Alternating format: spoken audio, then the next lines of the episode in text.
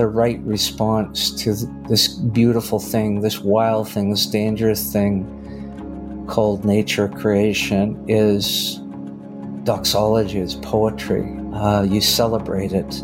Um, analysis might come later, but that itself should lead to some kind of doxology. I'm Nathan Foster, and welcome to Life with God, a Renovare podcast a place for unhurried and thoughtful conversations about interactive life with God.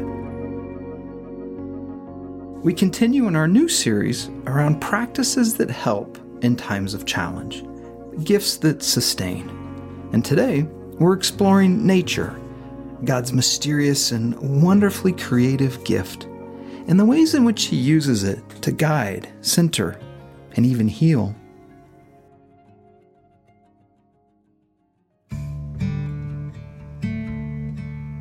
Today's conversation is with a thoughtful, humble, and earthy man, Mark Buchanan. One of the great gifts for me in doing this podcast is the friends I get to meet along the way. Back in episode 240, I interviewed Mark on his book God Walk Moving at the Speed of Your Soul. In that conversation, Mark revealed a little about his love of nature and I knew he'd be the right person to help us explore this topic a little further. When Mark and his wife are not wandering the woods, he works as a writer, speaker, pastor, and associate professor of theology at Ambrose University.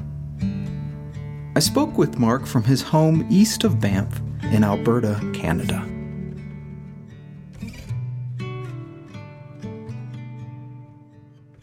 Mark, I'm curious, what in your life has enabled you to live into gentleness? You know, I classically, you know, what's been described as a type A personality on the Enneagram. I'm an eight. And so there's been a forcefulness in me from a very early age. I can, I recall back to my childhood kind of being this force of nature and yet, increasingly, I, I saw the damage that was doing, especially in my relationships. There's lots of other things. I, I break stuff easily. um, I'm hard on things. I'm hard on vehicles. I'm hard, hard on my clothing, for crying out loud. And I, am going to write a, a, a, blog soon, I think, about uh, somebody asked me recently uh, you know, how if you've written all these books and whatnot, do you stay humble? And I actually thought the question is, how does anybody stay arrogant? like, I mean, there's a built-in humility program to life, and so I think how I've sort of um, become more gentle is is kind of a my body setting its limits, my beautiful a wife who is one of the gentlest people I know and has shown me the way of gentleness and has also I've just seen sometimes the hurt I've caused her through my my not being gentle. And I think just the long accumulation, the, the cumulative effect of kind of seeing um, it's metanoia, you know, repentance, changing my mind, just seeing this is rarely got me anywhere. Maybe once in a while, it's been a needed thing, but very rarely. And so, really choosing, uh, I just love it when the fruit of spirit is gentleness.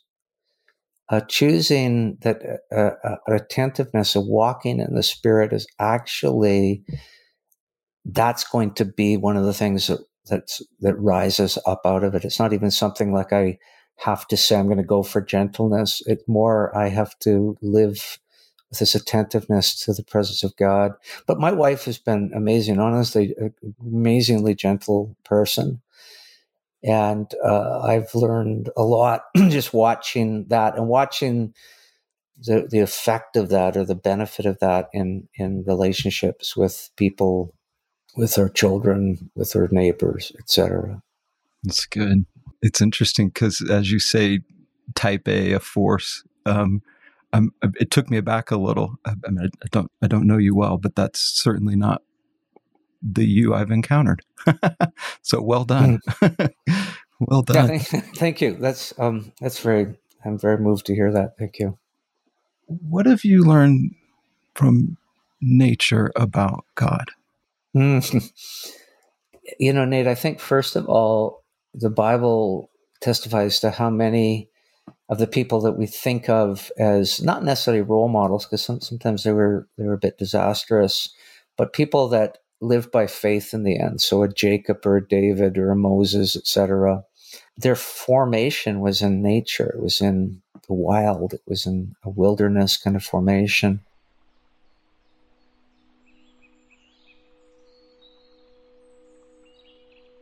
Quite long ago, uh, as, I, as um, very early, my dad began to take me when I was again going back to very distant childhood memories into the wilderness, and we would uh, we we never had a camper. We just had a or a, a, trailer. We just had a tent, and so some of my earliest memories are being in nature and dealing with the realities of it: the rain, the wind, the wolves. Uh, one of my earliest memories is listening to wolves in um, the Rocky Mountains, Kananaskis area. And so I began to associate wilderness or, or nature with wildness and wildness with God. Hmm. That, you know, so Aslan thing, he's not safe but good. There's a wildness there. A few weeks ago, my wife and I were walking. We lived near the Rocky Mountains. In fact, very close. It was in the Kananaskis area. And we were walking, and a huge black bear just came storming out of the the woods about 40 feet from us and we both stopped and he looked at us and we looked at him and it was glorious. It was terrifying and glorious. And uh, he hurried along. He was just i think more frightened of us than we were him if that's possible.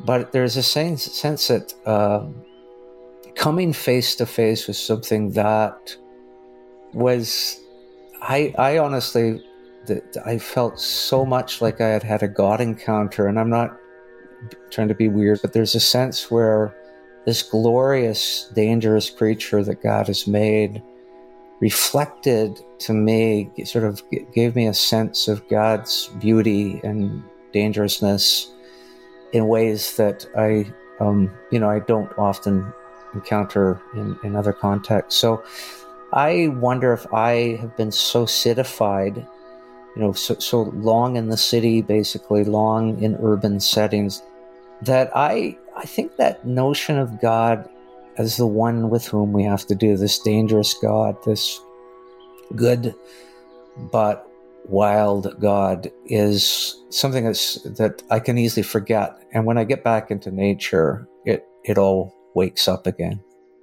that's good. I actually had two bear encounters this this summer as well and, and found them quite helpful. It's interesting to me because there's a distinct dichotomy of sorts in nature that there's a, a, a gentleness mm. and quiet beauty but but then a wildness yeah. and you know I, I, sort of i love being in storms and just yes. this it's frightening and and uh, it's just interesting these different facets i guess of god too then right I, I, think so. Again, not to just clarify, not in any pantheistic way to equate that with God. Of course. But God is the maker of these things. God is the sustainer of these things.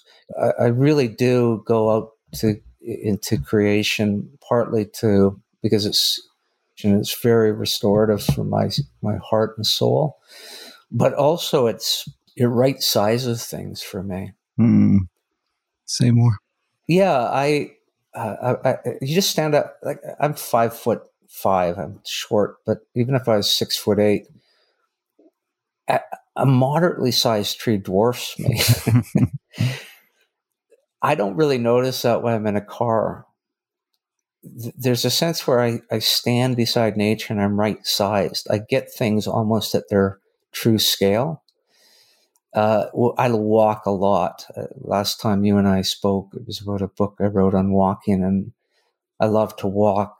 But you know, a, a mile is experienced very differently on foot from it is in a car, or especially in even something faster like a plane. There's something about that that's true to, I want to almost say like that true scale of things, that the way God made things was to be experienced in our flesh at the height we stand, you know, on our feet, at the pace we can go on our feet. And to get a, a, a regular reminder of that, I think that actually is necessary to our humanity. I, I, think there's no there's no possibility of holding on to hubris of thinking. I mean, just I, I think you know I own a couple chainsaws because I've got some land in another part of Canada that uh, I need it. I actually need it. I, um, I, I have to take dead things, trees down before they fall on things, and all of that. But even the effort with a chainsaw to take down a tree is significant. And uh, so th- the reality of that, and I can go into Home Depot and buy dimension lumber just the fact that I've had to actually take down a tree with a power tool, but it took some effort and it took some knowledge, has built in a kind of humility of what it what it takes to get that two by 4 mm-hmm. you know, in that big stack. And I know a little bit where that comes from. And there's something about that, that right size of things, right scale thing. I'm less arrogant when I take that piece of wood in hand. And think what it took, what it costs, what kind of damage actually was done to creation that's going to take a long time to repair. Yeah. Yeah. It's interesting on a, with wood sometimes to think how many, how many years, you know, I got a two by four, but it took years. How many years uh, for that cedar or spruce or hemlock? We're talking, uh, you know, to grow it to the point where you can harvest it a minimum 50, 60 years and old growth stuff, which unfortunately they still take down, is hundreds of years 500, 600 years old. And you whack that thing down and start cutting and start um, milling that. I mean, I, I think we just we we owe creation and the creator our, our own kind of gratitude and humility to just pause mm-hmm, mm-hmm. And with every piece of wood that we take off the lumber pile, just to say, God, God, thank you. And thank you for this beautiful creation that produces. I will not, I'm not going to waste. I'm not going to, I'm not going to use this in some kind of hubristic or arrogant way, etc. So I'm saying, Nate, I, it just to me, the more I'm a, connected with nature, the more I actually live into the the deep practices of, of gratitude, of humility, of um, not thinking too highly of myself. These are all, of course, you know, things that we're encouraged by uh, the scriptures that we love to do. But it's not just a, a mental exercise. If I've been in nature in some way at all, even the food I eat, and I realize what it took to get that to my plate. That that that is a deeply, deeply humbling and um, thank thanks producing moment of reflection. Oh, that's helpful. I, I, like that phrase of right size things.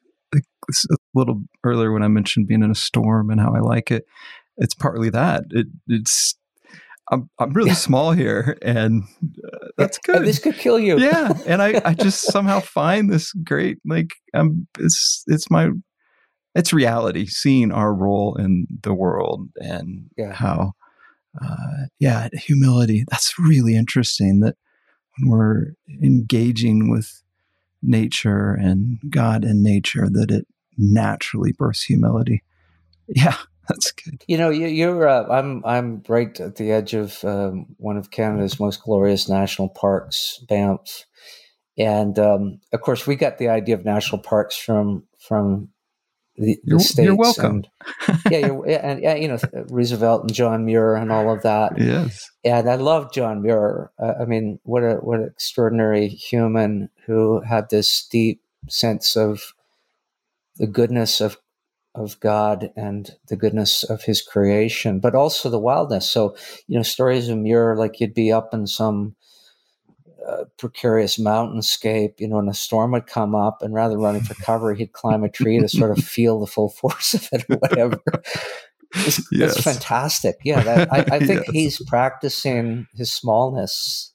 Yeah, with a w- there's a sort of celebration and hmm. glory in his in his writing, right? Yeah, a person who truly kind of um, knows that the, the right response to th- this beautiful thing, this wild thing, this dangerous thing called nature creation is doxology, is poetry. Mm-hmm. Uh, you celebrate it. Um, mm-hmm. analysis might come later, but that itself should lead to some kind of doxology. It's in contrast to some of the conquering ways we can approach nature. I don't just mean like you know, um, reshaping the land, but um, you know, I'm, I'm going on a hike and there's a time and a pace yeah, yeah, and yeah. you know, let's conquer the mountain and you know, be done with it. Uh, I mean, that's the most ridiculous phrase that could ever be said. I, I conquered Everest or whatever. No, Everest permitted you a brief window in which uh, she didn't kill you. like I was hiking a couple years ago in the Rockies, and I, I am I'm heading there tomorrow. I was there a couple days ago. I, I live close, and I fully take it to take you know I, I go there as much as I can for all these reasons we're talking about. But um, I was up way up in the in um, uh, we uh, with the guy we summited not even a big peak it was it was uh, you know one of the smaller peaks. And this is summertime and a storm blew in and it started to snow and we were not dressed for that. And it was cold and and then cloud coverage came in and thank, thankfully we had the technology and we had um, strava on so we could actually retrace our way down because otherwise we were disoriented in the fog. And i thought this is the sort of thing that can come up very quickly and it becomes very precarious and very dangerous and it would be hard to locate us if somebody sort of went even looking.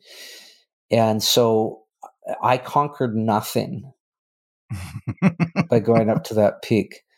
It allowed me this little window and then closed that window and said i will allow you to gaze upon me.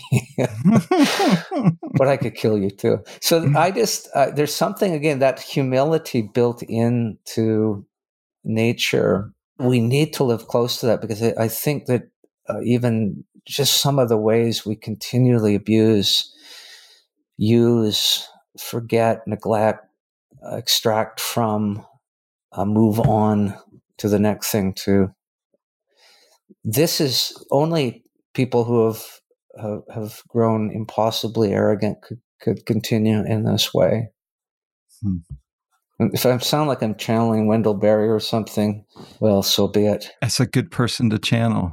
Yeah, that's a good. Uh, I've I've noticed in so this these last four months I've I've done a lot of walk Mm. I'm a walker too, if you remember. And every, yeah, every I do. Day. I do. Yeah, try every day, sometimes twice. I'll walk. But yeah. one of the things I started doing when I had the time is to go up in the mountains with no agenda, time and uh, distance. Yeah. Just just walk, and maybe I'll do 10 miles maybe i'll do one i don't care you yeah, know just uh, maybe i'll be here an hour maybe i'll be here all day and uh, you know you have to kind of set it up but it's been really healing. I think is the word I'd use. Healing. And I haven't used that word yet, but I, am glad you have because uh, it's one of the this these often onset unsought but deeply experienced parts of being in nature. It, it it by its nature it heals us, and we know more and more about this. Uh, indigenous community uh, cultures have often understood with forest bathing or, or cedar bathing.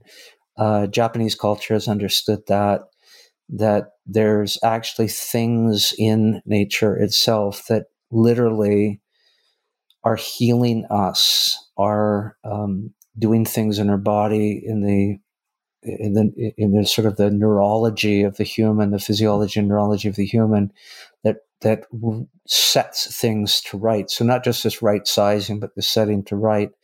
And this is again the part of the beauty of it is you don't have to go on, you know, with this sort of agenda. I will go get healed today.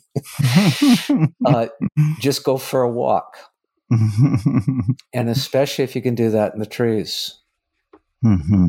on uneven ground, stuff will start to happen that your body will may hurt, and I, I wouldn't mind talking a bit about that, but but your body will say thank you. I noticed two things. One, it's quite reliable I can kind of count on a reset. The other thing is, I notice I pray and I don't mean to.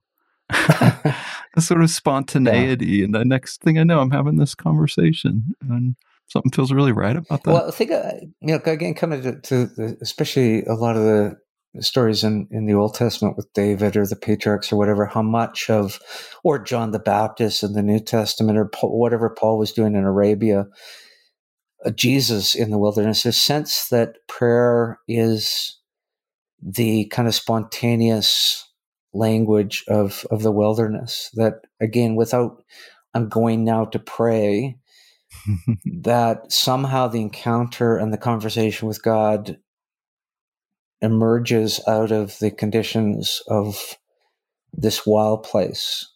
That Jacob, who's running from God, trying to get away, trying to get away from all the mess he's made and the people who want to kill him, has some of the most extraordinary encounters ever, you know, in the desert, uh, in the wildness. Uh, he dreams a stairway to heaven, or the man ambushes him and wrestles him all night. What are these? But, but you know, the this deep encounter, this prayerfulness of meeting God, and that re centering your life. But and Jacob, was any of that intended? He was just trying to get away from Esau or Laban or whatever it happened to be. And this became this happy accident that the wilderness gave to him. Mark, thank you for today. I appreciate this. You're welcome. Thanks for having me on. Again, that was Mark Buchanan. You can find out more about Mark and his writings on his website, markbuchanan.net. That's M A R K B U C H A N A N.net. Mark has written a number of books, including two in his fictional trilogy on King David David Reign, David Rise.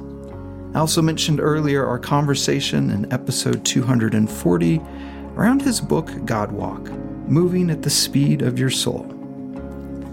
We'll continue our theme of practices that help in times of challenge next week as we explore the gift of beauty with Sarah Clarkson. I'm Nathan Foster, and you've been listening to Life with God, a Renovare podcast. We're grateful to all of you who help make this work possible.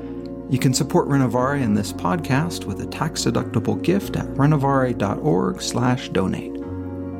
Renovare is a Christian ecumenical renewal effort offering resources and experiences to help people become more like Jesus.